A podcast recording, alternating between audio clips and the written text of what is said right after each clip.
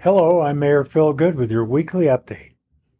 Last week's study session provided council and the public with a great deal of information. First, we heard information regarding the National Community Survey results conducted by the national polling firm Polco.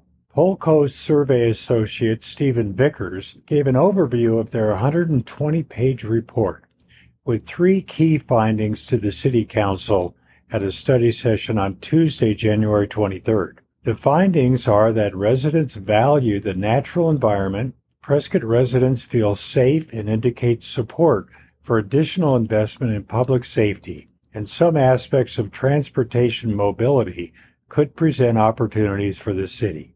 This survey was based on a random sampling of Prescott citizens. The survey was conducted to engage citizens in a statistically valid manner, provide benchmarking relative to cities of Prescott size from across the nation, and to assist the City Council in upcoming strategic planning. The survey was conducted from October 10, 2023 to November 21, 2023 and you can see a copy of the report at the link below. Secondly, we heard from our city attorney, Joe Young, who provided an update on the obligations, completions, and the still pending deliverables in the City of Prescott pre-annexation development agreement with Arizona Eco Development. I would recommend that you watch this presentation on a complex contract on our city's YouTube page. The link is below. Last week, Council held an executive session to discuss an interim city manager and the search for a new city manager. When we convened during the 3 p.m. voting meeting, Council considered two options for the appointment of an interim city manager.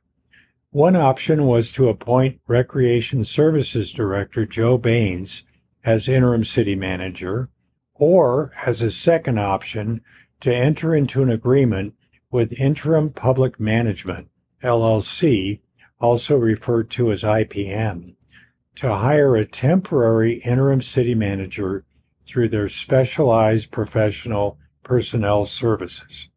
The IPM agreement provides that they will offer three qualified candidates for council to choose from. The council decided to combine the two options and voted to approve entering into an agreement with IPM to provide candidates for a temporary interim city manager, but will also consider the candidacy of Recreation Service Director Joe Baynes as well. The city will pay a retainer of $1,900 to Interim Public Management LLC in order to engage their services. There will be a General Plan Review Committee meeting on Wednesday, January 31st in Council Chambers at City Hall this week at 2 p.m. The City of Prescott is hosting another Household Hazardous Waste event starting March 4th through March 29th. This is an exclusive event for City of Prescott residential trash customers. We have contracted with a hazardous waste team to come to your home to pick up your hazardous items. Pre-registration is required and will begin February 5th. Be sure to get registered online for your specialty pickup. The link is below. I'm Mayor Phil Goode. I'll update you again next week, and thanks for watching.